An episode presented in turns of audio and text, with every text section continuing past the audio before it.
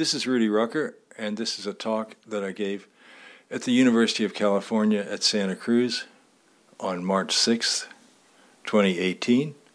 I was speaking to Tim Fitzmaurice's class. Enjoy. That's my kick this week panpsychism. That's the idea that everything is alive. I gave, a, I gave a handout to all my classes on This cookie's alive. Yeah, everything's alive. And if everything's alive, then you're not alone.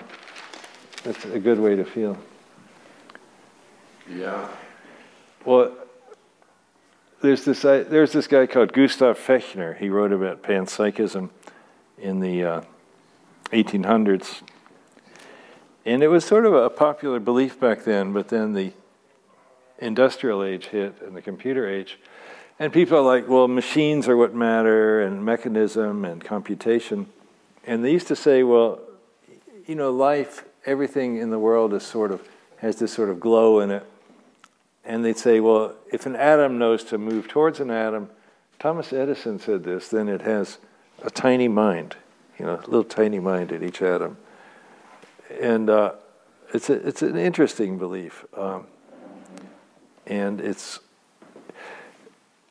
if you think like the dirt is alive and the, the plants, or if they're conscious in some, in some sort of way, that makes you have more of an environmental attitude.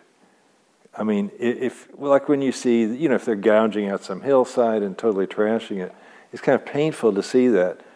And then if you're a, a panpsychic, then you're saying, well, that the hill actually feels this. It, it's feeling that this is an unpleasant thing, and then it's uh, it makes you maybe a little more reluctant to to treat the world as some piece of crap that's here for us to to use up, and just try to get our, our space mission together before we trash the whole thing. But that's that's not the main topic I came to talk about today.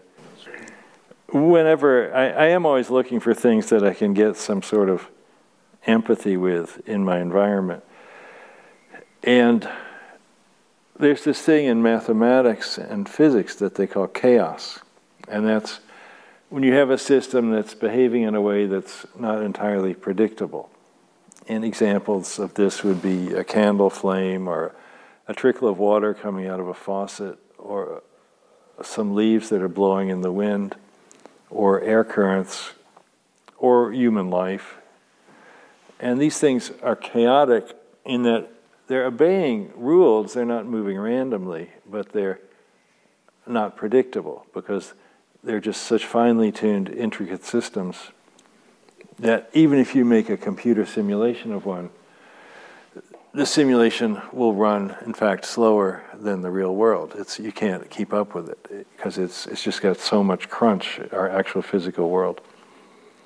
And so if I'm in somewhere like an airport, I'm always looking around, is there anything here is there any scrap of chaos here that I can look at? And uh, I mean, if all else fails, you can look at the the cloth on the chair. Uh, it's uh, it's disheartening at airports that they have this form of mind control. Of they want to have TVs running. There's so many places you go and they have televisions running, and they they sort of wanting you not to, to be thinking about anything more physical and chaotic. But certainly, human beings are the probably the most interesting things that we run into in daily life. I uh, in the prison snack bar, they play Rachael Ray on TV during lunch. You know Rachel the cook. Yes. yeah, that's sort of. It's maddening to see this in. Yeah. Because uh, it's. No way to turn it off. You're not allowed to touch. That. Of course not. Yeah, it's siphoning off your attention. Right. Uh, maybe we should begin. Yes, I had really mm, parallel careers. Uh, I always wanted to be a writer. Uh, even in high school, I, I, knew I wanted to be a writer. And then it's hard to make a living with writing, even if you're moderately successful. I've published 40 books, but I never made enough money to completely support myself. So either well, at one for a while, I, I didn't have another job. My wife was working, and we were living very meagerly in, in a small town in Virginia. But generally speaking, I needed more money, and I was a professor. That was my other job. You could say that was my day job. And I taught mathematics. I had a PhD in mathematics, and I taught mathematics for about 10 years. And then I moved out to California, and I got a job at San Jose State. And uh, they had a, this was in 1986, and at that time, computer science was a relatively new field. Generally, people didn't have degrees in it. Often, people who were doing it had never had a course in it. They just sort of started doing it. So, at San Jose State, the math department and the computer science department were the same department. And so they told me, well, if, if you'll teach computer science instead of math, we'll pay you 10% more. And I said, okay, I want to do it because it, it, sounds, it sounds exciting because it's, it's going to be different. And I liked teaching computer science and learning it because it had, uh, so I ended up teaching it for about 20 years. And uh, I like the experimental aspect of computer science. In math, uh, if you're trying to prove something and your proof is wrong, then you don't really have anything. The, the proof's no good, you know. And computer science, if you have a program and it has a bug, but it runs a little bit, then you might see something interesting at least. You know, there's this old saying, it's not a bug, it's a feature. You can sort of assimilate it and maybe make something cool out of it. And I always liked, uh, I have, I, I, like visual things, and I always, I like doing visual computer programs. I like doing fractals and cellular automata, and then I got into programming simple video games. And that was a course I taught a lot, software engineering, about how to write your own video game. And uh, so that was fun. But a lot of the deeper ideas that I've written science fiction about came from mathematics. And I always had this sort of mystical side to my personality. I always wanted to, even before the 60s, I was already like that. I wanted to, you know, see God and, you know, experience ultimate reality and, and all this cool stuff. And so I was attracted to aspects of mathematics that had to do with things like that. And the two that attracted me the most were higher dimensions, like the fourth dimension, and the other was infinity. Because these are both these sort of spacey concepts, and then, but somehow they're in mathematics and they've made sort of organized ways of describing them and talking about them. And that, uh, I like that a lot. So, uh, a lot of this, not, a lot of the science fiction I've written has, has related to those two things higher dimensions and infinity. And then the other thing, an element that's come in a lot, is uh, intelligent machines. Because that's something even before I was teaching computer science that was you know very clearly in the air starting in the 50s and then increasing ever since then this idea of uh, can we have robots that are intelligent uh, could the robots be conscious? Uh, could we take our mind and put it onto a robot? And that was one of the, the first really successful science fiction novels I wrote. It was called Software, and it came out in 1982. And that, uh, it's sort of a famous novel because it was, there's this idea that you've seen it a million times now in movies where there'll be somebody that they're sick or they're dying or they just want to do something different.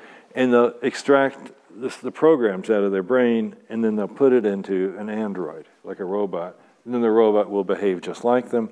And then you've got this kind of question well, is that really the same person? You know, did they get the whole thing? And, uh, but that, that whole idea, I was the first person to write about that in science fiction. It's, you might even say I invented the idea, though that's probably too much to say.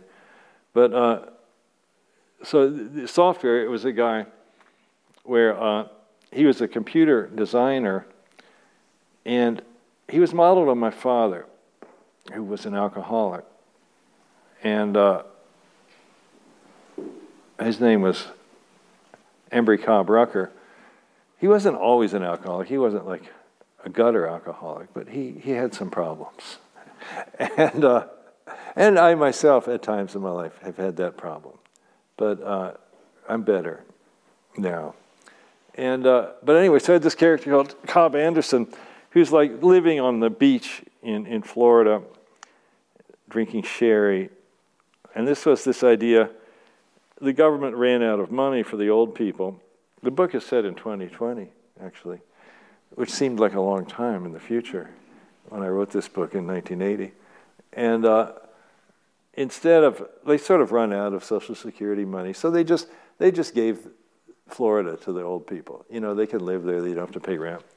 They they drop food from planes every now and then, and uh, then these robots show up, and uh, he designed them. And there's a race of robots living on the moon, and uh, one of the questions there's this interesting point can we create a program as intelligent as us? Well, for various reasons, the answer is no. Uh, and now, whenever, but we can let one evolve.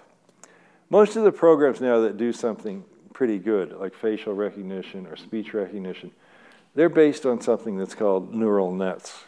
It's a type of computer programming. And it's not this dream that you write down a bunch of lines describing how the program's going to work. Instead, you get this basically, it's kind of like just a network, a bunch of dots with lines between them and different weights on each line. And you run some numbers through there, and it adds and multiplies and subtracts, and you get a number coming out. And, but nobody has what's the best way to program it, we don't know. So what you do is you make you know, a hundred of them and give them each the same problem, and then the ones that do better, you say, okay, let's make mutations of these guys and throw out the other ones. Then you do it again, and then you say, let's take the best 10 and then mutate those, and then do it again. And you do this thousands of times. And eventually you get a neural network that can do something. It can recognize the letter A, even recognize a B. The post office uses that now. Even handwriting they can recognize. You know, no matter how scungy your writing is, this thing can look at it and figure out. And the program to do that is not a program that's based on sort of logic in the sense that you're, you're breaking it into lines and curves and anything. It's just this big pile of numbers. It's just a bunch of dots with little numbers on the lines between them. And so that's what I mean when I say we can't really write a program that's as smart as us. We can evolve them. And so that's the trick. That's the way to get the smart machines. You have to let them evolve.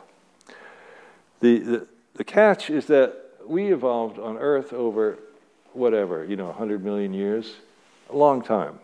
And Earth, that's a big piece of hardware, you know. It's, we've got an octillion atoms, and they're, they're going all day long, all the time, you know, this huge mass. And so then you say, well, I'm going to get this little chip here that cost me $100, and, and I'm going to evolve the human race. Well, that's, you know, that's actually not going to happen very rapidly. So we will get to the intelligent machines, but it's, it's a lot of crunch, it's a lot of evolving. So in my novel, there's these intelligent robots on the moon, and they basically have evolved. And that's the way we've done it. We just put them up there. And one thing that helps in evolution is if you're reproducing.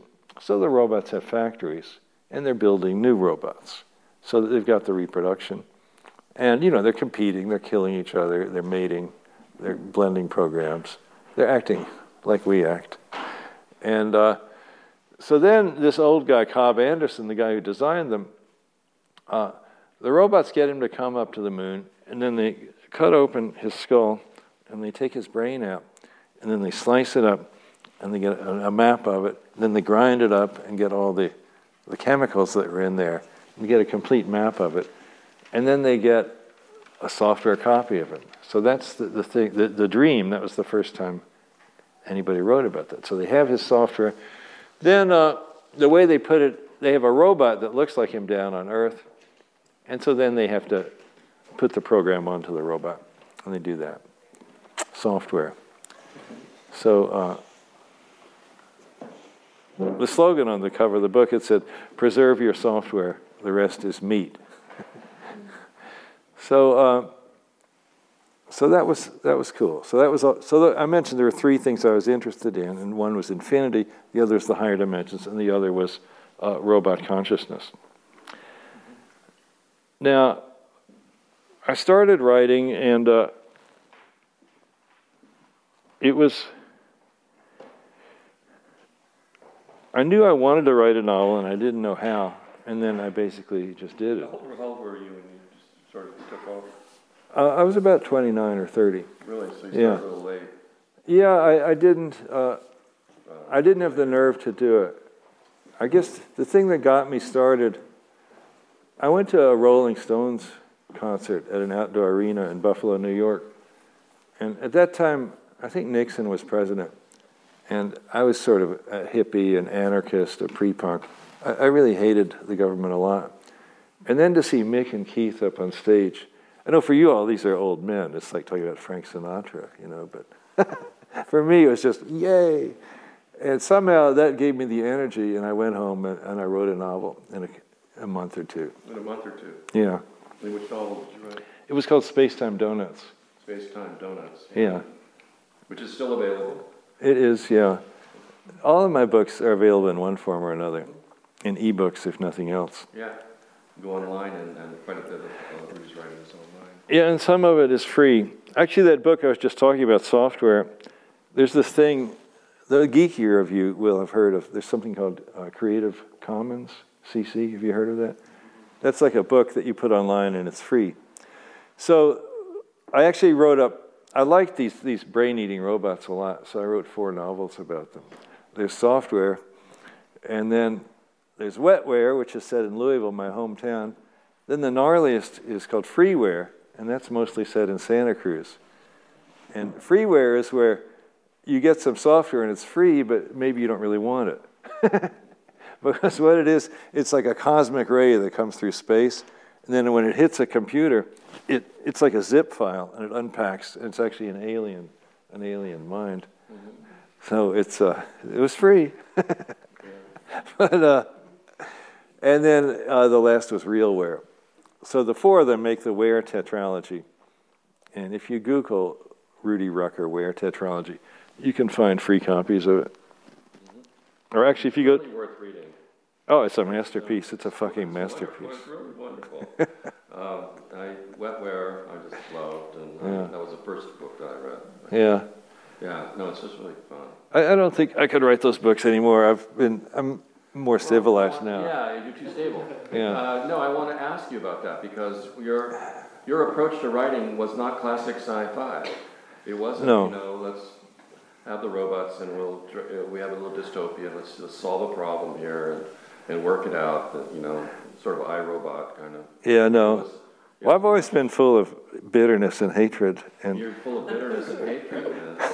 I've noticed. Well, it has to do of the time when I came up. I graduated from college in 1967, and it's just a lot of people have sort of forgotten about this. They just think, oh, it was fun, flower children, but the, the a lot of the country very actively hated my generation.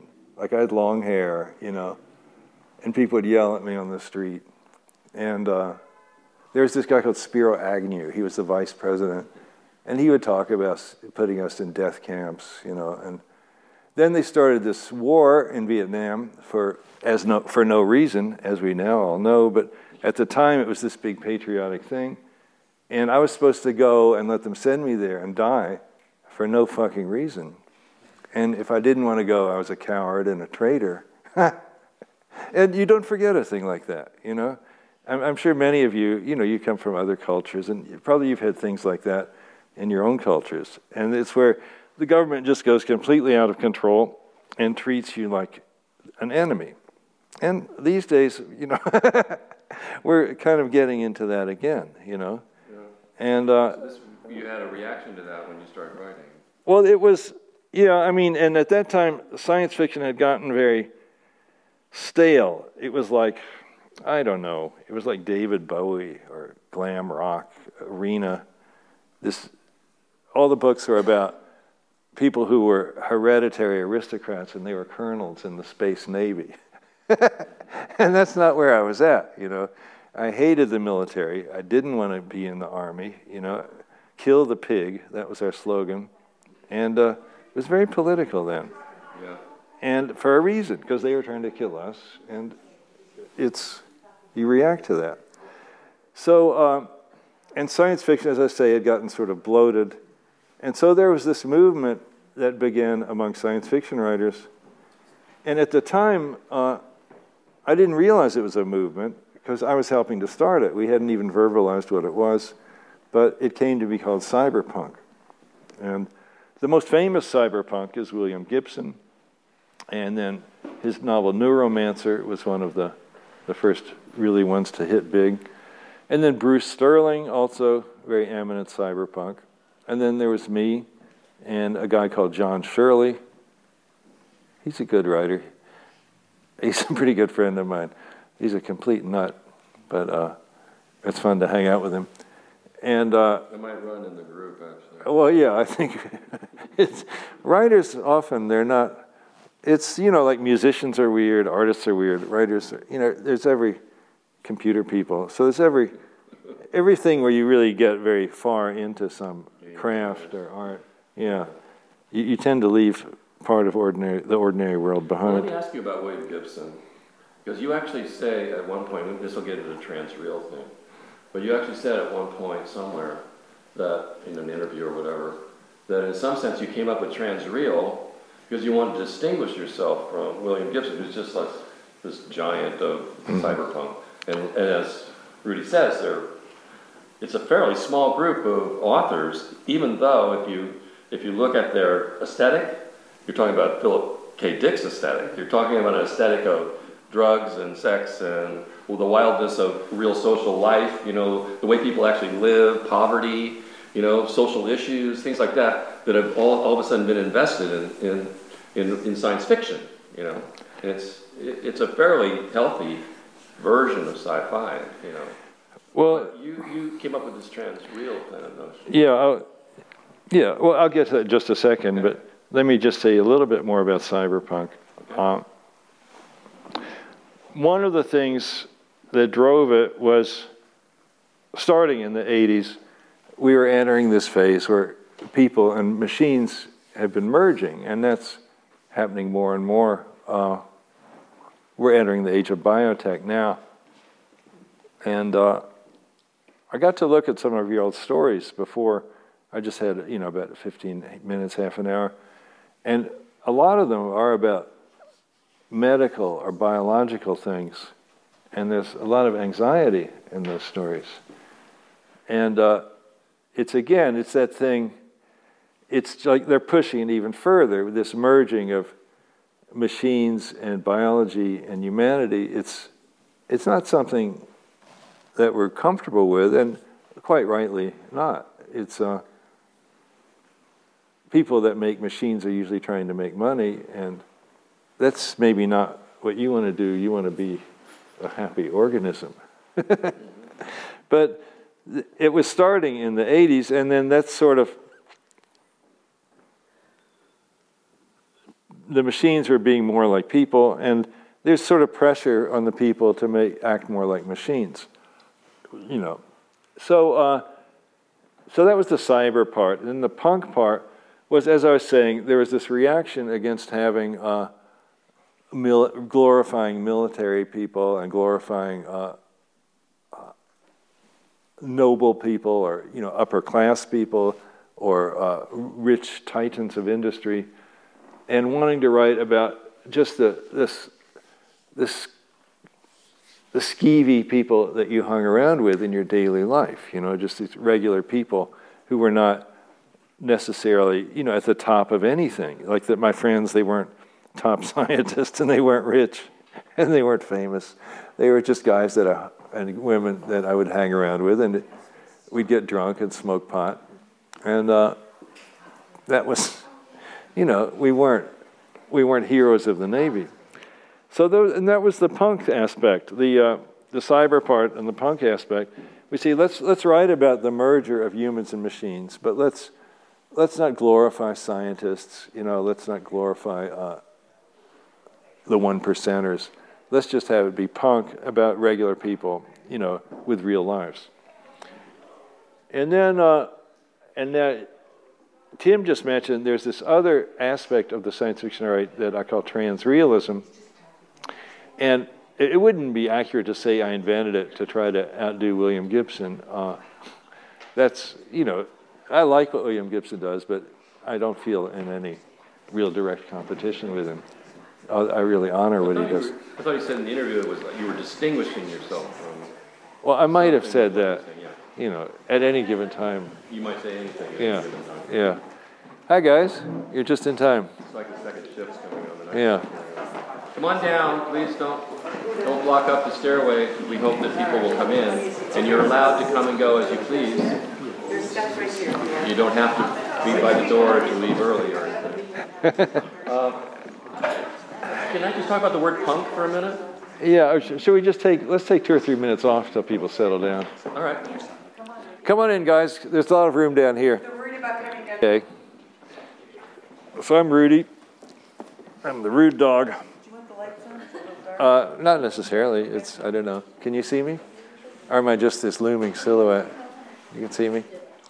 Yeah, I'm Rudy Rucker, and uh, I've been kindly invited by Crown College to hold forth about writing and uh, some of the things that interest me in society. And uh, as I was saying, I'm a, a science fiction novelist and also uh, I worked as a computer science professor at San Jose State for 20 years, and I studied mathematics when I was younger. And we were just getting onto the topic of certain kinds of science fiction I've been involved with, and one of them is cyberpunk, and that's uh, a lot of the movies you see, well, like Blade Runner, for instance, you could call that a cyberpunk movie, where it's sort of dark and but kind of glamorous, and you've got this real funky stuff like the, the holograms. How many of you saw the new Blade Runner? Oh, quite a few of you, okay. Yeah, I really love that scene when the guy, he's just sort of nebbish, and he comes home, and he has a wife, but what his wife is, it's like this track on the ceiling with a camera, a hologram projector on it, and it sort of comes rolling out along the ceiling, and there's this woman, you know, in this sort of 1960s ad kind of outfit with the poofy skirt with like a, and she's carrying a little casserole of food. And she puts the food down. And before the hologram gets on top of the food, you see it's this totally disgusting, like it's a bunch of like fish eyeballs and tentacles, you know, it's, and then zang, the, the hologram gets on top of it. And it's this nice, tidy, you know, ladies' home journal type jello dessert with little cubes of jello and really nice looking stuff. And she's all cute and bouncy. And you know, then she'll, she'll like click and then she'll change, her outfit will change. And that was a, that's sort of a cyberpunk thing where we've got this conversion of reality, there's the physical reality, and we're overlaying this illusory reality onto it. That's the, the hologram. And then the punk aspect of it is that you're in this completely grotty, grotty apartment and you're eating fish eyeballs and you're having sex with. I, I it wasn't clear to me how he had sex with this hologram woman. I mean, maybe he had like a big pillow with a hole in it, you know. it's just something really low end and punk, you know. It's not, not the romance that he'd be seeing. So, uh, another thing I liked in that movie, just to, to milk this a little bit more, there's this idea of uh, this, the punk thing is this idea of our culture not necessarily being on our side and but using us and, and pushing us down and, and uh, crushing us. And when this guy, this uh, this sort of hero of the book, of the movie, he's out on his own in the street. There's this really big hologram of the woman who's been his wife. It turns out she's sort of a basic model, you know, it's like, you know, a Ford or a Kawasaki or a, you know, it's like this sort of thing you can get. And uh, an iPhone. But the one in the street is like 60 feet high. And, you know, she's, you know, really just gorgeous. And she's the same one in a sense. It's probably in the cloud, the personality. She recognizes him and she leans over to him. And that's the still they used for the advertising. She's like this 60 foot high hologram woman leaning over him and holding out her finger to, you know, like sort of, aren't you cute? You know, and that's, that's sort of how Google is when they do something. They put up a little hello, a happy face on your page when you, you're looking at something. You know, they, they know you're there, they control you, they know all about you. They go, oh, aren't you cute? And so then what do we do about it? Well, that's cyberpunk, you know. We have to we have to try to be our own selves and, and take over whatever autonomy we can possibly find. And uh, so that's one type of science fiction that I like a lot. And uh, again, I mentioned you, you, could read my cyberpunk novels if you go to rudyrucker.com slash wares. You can either you can get them free actually, a lot of them, which is sort of a cyberpunk thing to do, to give away your work because it's like in Russia they used to have something called samizdat, where people would just give a novel to somebody and people would Xerox and pass it on. Because the idea is to try to change society. And this is a time when America is really in a very dangerous period, and more than, more than at any time, uh, perhaps uh, during the Nixon years it was pretty bad too, but it's a time when we really need to be careful to stand up for our rights and uh, keep fighting back and, and don't give in. Because you tend to imagine that a democracy, it's a done deal. You know, you get your freedom, there's this constitution, and you have your rights, and that's all done. And now, uh, what we see these days is, you know, certain people, I won't even say their name, are trying to push things back, take away our rights, you know, repress us, take away things we thought were established, you know, the right to control your body, the, the right to, to live where you want to and take that away. And uh, so it's not, you're never safe. You think you're, you get lulled and you think we have a safe society, we have a safe democracy. And it's not. It's only every generation you have to win the freedom back. And so that's a, a sort of cyberpunk Do you think thing. that, uh, so you think that science, science fiction it can be an activist way of encountering the world? Because some of your, some of your writing is really sort of, uh, some of your some comments from your interviews have said, uh, I'm done with politics, I can't deal with it. You have a way of sort of throwing up your hands about politics. But do you think there's like a political engagement that's possible with science fiction that might not even be possible with mainstream fiction or with other types of? Well, I think so, because science fiction, it's, it's very good at showing you how a world could be, you know, and uh, imagining how things could be a lot better or a lot worse this sort of thought experiment aspect of science fiction. And uh, when I say I don't want to write about politics, I think sometimes what I mean by that is I don't want to write directly about politics. Uh, because if I'm, if I'm in a mode where I'm just continually reacting to the latest, you know, White House press release, mm-hmm. then I'm playing their game. They own me all I'm doing is thinking about, you know, this thing that they're doing. Mm-hmm. And it should be possible at some point to turn your back on it. Cory Doctorow published a novel last winter called Walk Away. And that was exactly, that was the theme it was about. It was about a future society that's become m- much more repressive than, than we are now. Things really, sometimes we get, I can get worked up about it, but you read science fiction, you can read about places that are really a whole lot worse off. But uh, in a world like that, there's a movement called Walk Away, where people walk out of the cities and they go out and uh, you know build their own semi-utopias out in the countryside. And that was uh, that was also a movement in the '60s too. People getting into communes. So the walkaway movement is a, a way of getting out of the, the political system. So uh, personally, I you know, there's a lot of things I like about being in society. You know, I like the internet. I like TV. I like good restaurants. You know, I like going to the movies. I like buying clothes. You know, there's a you sort of need a society to some extent.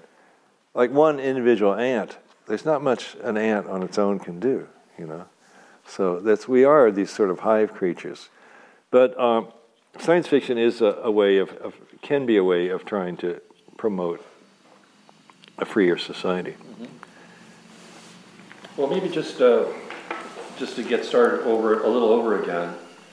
You're the great grandson of Hegel, George Hegel. Mm-hmm. Hegel is the last uh, comprehensive philosopher in the Western tradition. I think he's the one that, from beginning to end, he, he created philosophy from beginning to end and, and looked at all, every different aspect of philosophy. He, you know, Michael called him uh, an epistemologist, but he was an ontologist. He was everything. Mm-hmm. He, was one of those. He was one of the rare philosophers who's everything. And He might be the last one, actually. There's another guy around. But the point is, what do you make of that? That relationship is something that you do talk about. Well, yeah, he's my three great, triple great grandfather.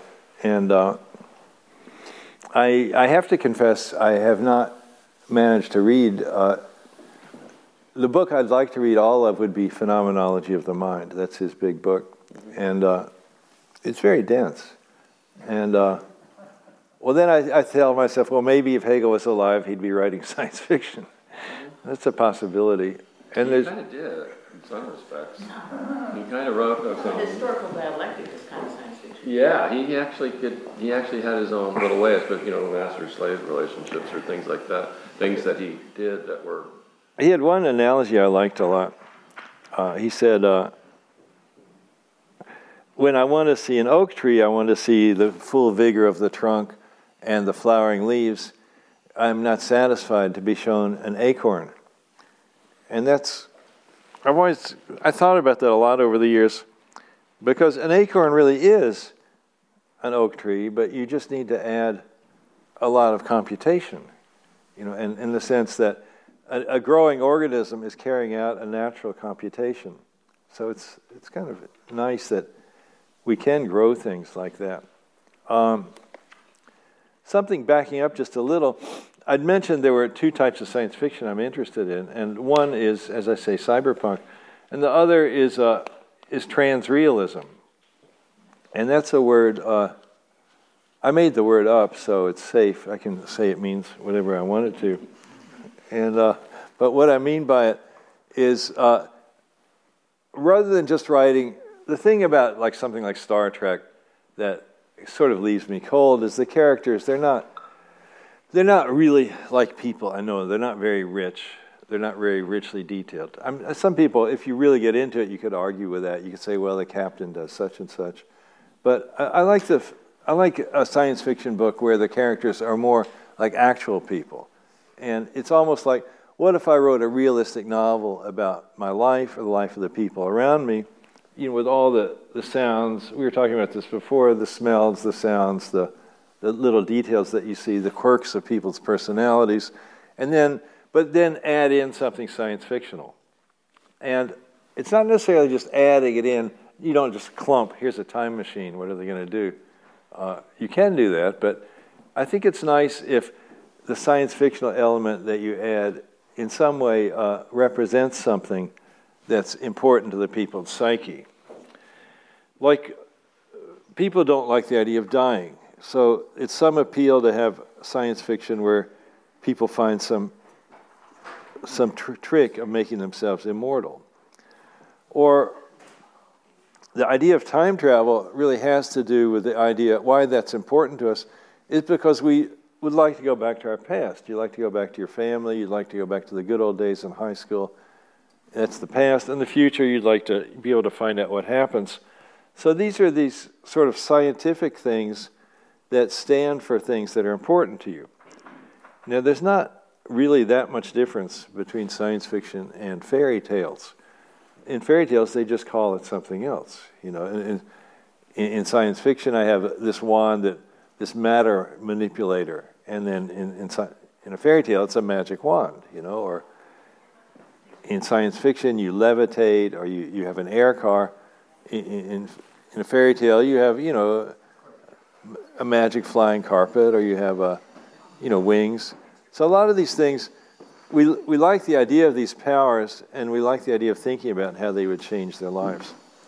So that's uh, an aspect of science fiction that I like too. And I think when you, you see good science fiction now, it's it's things where you tend to feel like it's about real people. Is there good science fiction right now? People you could recommend? Well, I mentioned that book by uh, Cory Doctorow, Walk Away. Yeah.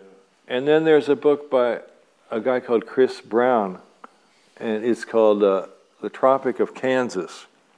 And that's an extremely political uh, novel. It's where there's pretty much a state of out and out war between civil war in the United States between you know the repressive government and the rebels, and that's a, an interesting book to read. The Tropic. It's a strange title, The Tropic of Kansas. you know, you'd think Tropic of Cancer, Tropic of Capricorn, it's Tropic of Kansas. But it's, it's a very cool book.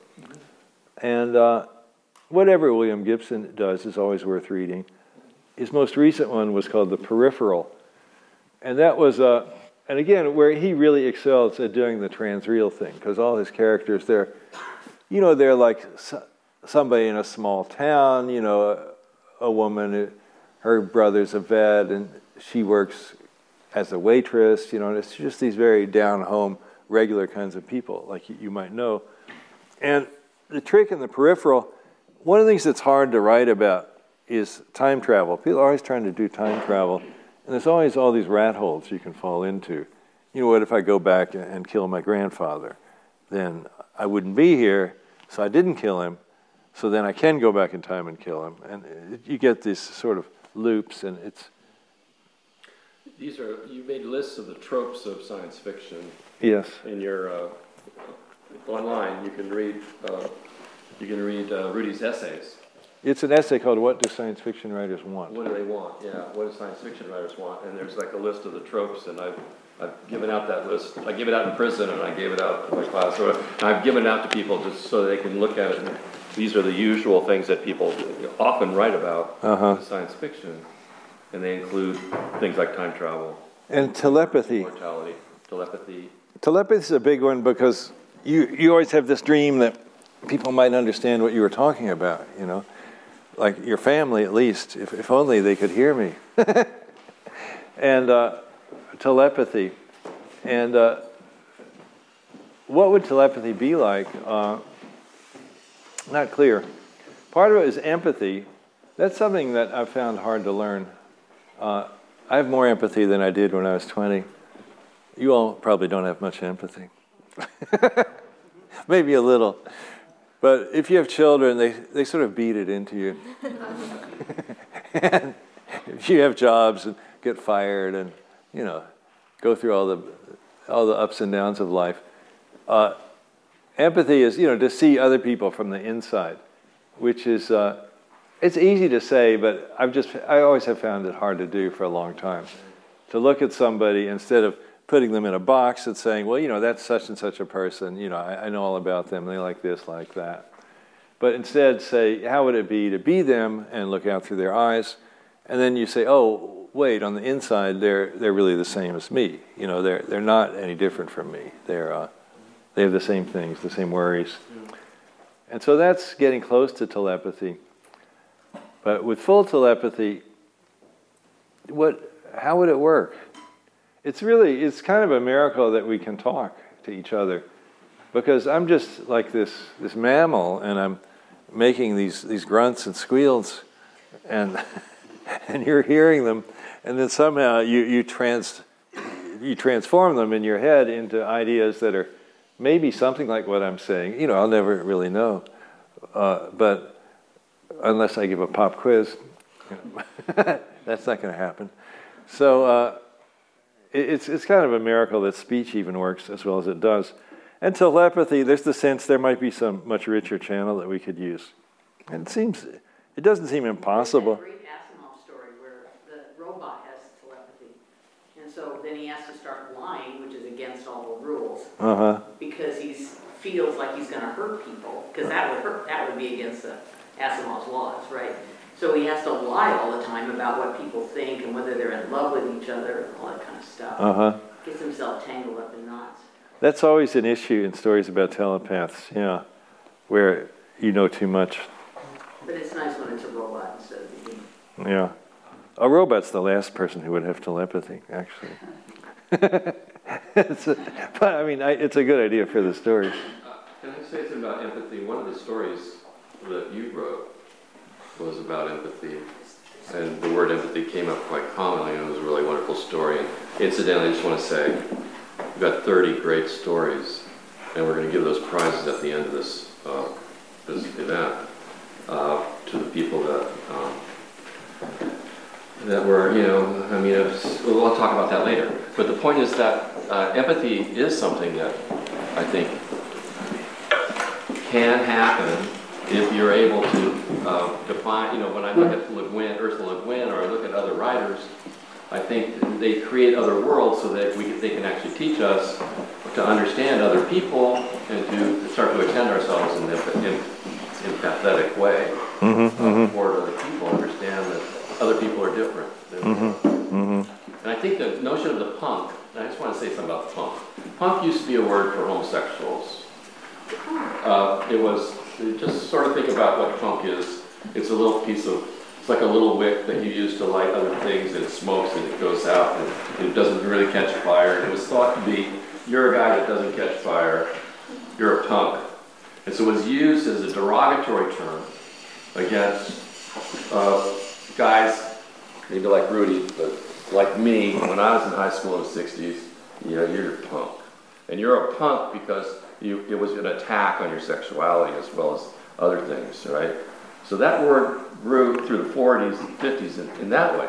And then punk rock absconded with the word. And cyberpunk took away the word. In other words, it said, screw you. you know? Uh, we're, we're going to control our relationship to, and you talked about it in terms of the military and, and whether people thought you were brave or cowardly or whatever, that kind of thing, because you resisted the military in the 60s. Well, I think that word is really important because hmm. it was a way of, of taking away the power from people that were calling you a name. Mm-hmm, mm-hmm. And that was a very popular name in the, in the 50s and the 40s, 50s. It was a very popular name. It probably goes way back. Probably goes way back to the Middle Ages because it's, it, like I say, it, it comes from a physical reality. And so I think that's, that's what, that's what I see happening with cyberpunk writers. They're saying, we're, we're not going to be Isaac Asimov. Well, no, we're garbage, but we're going to be better writers than you. It's sort of like the Ramones, you know. Yeah. We're going to play a really dumb, simple song, Or, but yeah, or, yeah, or garage rock and roll of Yeah. the 80s sci- uh, punk rock. Yeah. That was, it was like, we will be authentic and we're not going to be post-produced. But We're not that's going to be reproduced and, and re, you know, but that's over now. I mean, you all you have something else that you are that's revolutionary. I don't even know what the word is, but what's that? what would young people call themselves these days? Hipster? There's, there's probably some better word. Something cooler than that. You're not going to tell me? I'm gonna say, Generational secret. Huh? It's a generational secret. Oh, a generational secret. you're not The, telling. the millennials hold out. Well, I think that, that your generation, you know, has told me that they think some people are woke and some people aren't. true, it's absolutely true. Some people get it and some people don't. And they're looking at, they're looking around them and saying, this person gets it and these people don't get it. And that's mm-hmm. the way we were. Yeah. We were saying this, you know, yeah, I was put in jail by a bunch, you know, when I was hitchhiking in New York. And the cops, they basically wanted to hurt me. They wanted to hurt me badly in, Schenectady, New York County Jail, you know? And it was because I had long hair and I, was, and I looked like a, you know, a guy that hitchhiking and maybe used drugs. The point is, you know, there was a, there was there was a different there was a different way of dealing with this, and it was a small percentage of people that were in my generation woke. They got it. They understood it. They understood what was happening, and other people didn't understand. it. So I think there's a different way. Every generation has it. Every generation has it. But and I think that's certainly true of cyberpunk. Yep. That's what it's about.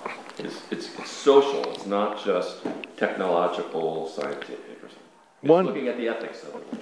One last thing, I'll just say a, a tiny bit more and then we can do some questions. Uh, I've been talking about different styles of writing, and you all have all these stories you wrote, and as I say, I, looked at some of them and I think they're pretty good, pretty interesting, cool.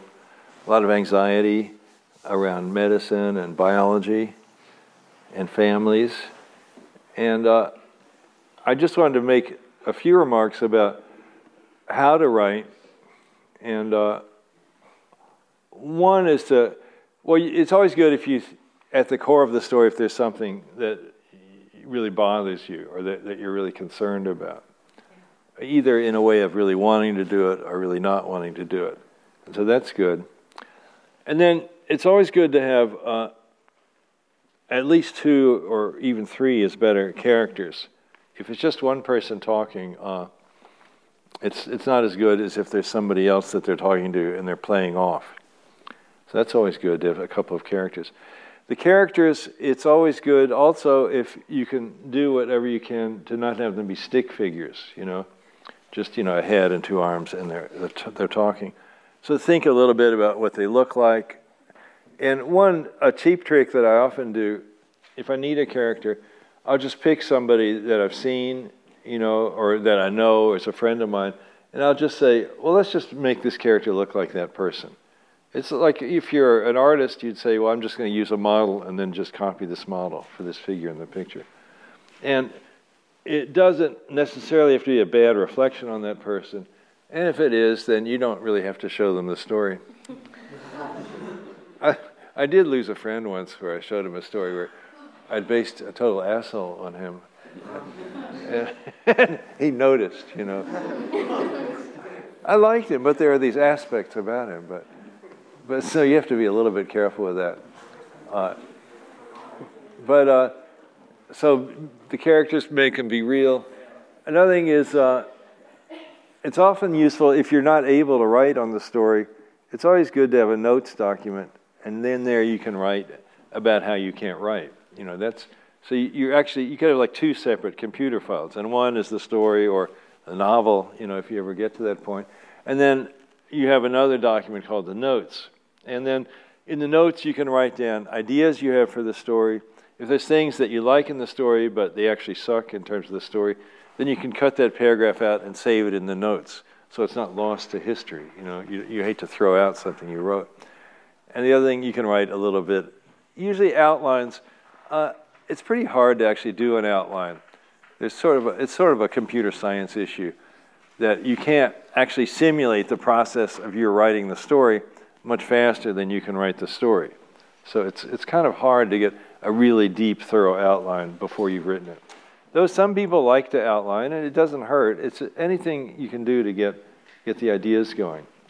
So, uh, so those are just a couple of ideas I wanted to throw out there. And so try to use real characters, uh, try to have more than one character, have the story relate to something that really bothers you, and have a notes document where you can sort of just write some thoughts you have about the writing.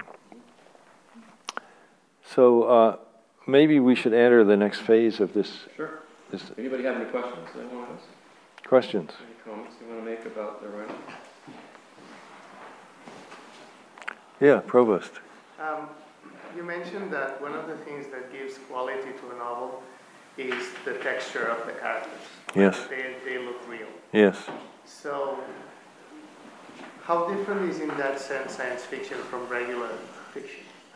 It's not a huge difference, and that's. I feel like there shouldn't be that much difference between science fiction and, and a regular realistic novel. There was sort of in the 50s, the sort of pulp years of science fiction. There's this feeling, well, we're getting paid, you know, two cents a word. We're not going to. Our readers are are dullards. We're not going to exert ourselves and try to write real literature. But then it's become more a feeling in science fiction that if, if, if you can take the trouble and make it, you know, that level of polish that you have in real literature, that, that's a good thing. And there is something that's happened. Uh, there are a lot of mainstream novels now that are what really most people, well, what science fiction writers say, well, that's a science fiction novel. I mean, if you look at the, the books that get reviewed, like on the Sunday New York Times, very often they have some science fiction idea at their core. And, but they don't like to say that because if you say something science fiction, that means it's, it's crap that's written by morons and it's read by morons. So better not call it science fiction. So uh, instead, they'll say it's visionary, you know, or, you know, imaginative, illuminating, delves into the futures of our ideas. But they don't want to put that word science fiction on it because, you know, it's like calling something punk rock. You know, it means it's no good. What writers have uh, inspired you? Well, my favorite writers are, well, I love the writer Thomas Pynchon. And not everybody have read him. He's sort of kind of a. His books are maybe a little bit difficult and complicated, but I, I really love his style, the way he writes. Thomas Pynchon. Uh, Jorge Luis Borges, he's written these wonderful imaginative stories. Uh, he's uh, Argentinian. He was one of the really the great great masters. And if you can get hold of a book of his stories, they'll really blow your mind, even now. There, it's this interesting thing. You can do something that's like fantasy or science fiction, but it's not. It's not about kings on thrones, and it's not about rocket ships, but it's just about some very strange things happening, and that, those are wonderful. So those are two that I like a lot. Just this week, I happened to read Ursula Le Guin's novel, Left Hand of Darkness. That somehow I'd, I'd never gotten around to reading that. Uh, and then, well, she died this year, and I thought it's really high time. And that, that's really a wonderful book. It's one of the best books I've read. Really beautiful book, Left Hand of Darkness. The title, it's sort of a yin yang thing, it's like a, a Taoist thing. There's this kind of chant they have, and then it says, Light is the left hand of darkness, and darkness is the right hand of light. So it's this sort of cosmic unity thing. So that, that's what the title means. It's, little, uh, it's not obvious at first. And it's interesting, talk about a thought experiment. It's about a society where people, everybody is ambisexual or there, there can be either male or female. And only for four days a month are people they enter this state that they call Kemmer, K E M M E R. And that's uh, with animals, I mean, it's like being in heat in, in the sense that some animals, there's certain times of the year when they want to mate. And uh, when you're in Kemmer, you go to the Kemmer house, and the other people in Kemmer are there. And then you find somebody you like the looks of. And then, you know, you go to bed together, and you might, you might then have male genitalia or it might be your female genitalia that sort of come alive. You don't even know when you lie down, am I going to be the man or the woman? And usually it works out so there's one of each, you know. Not always, but usually.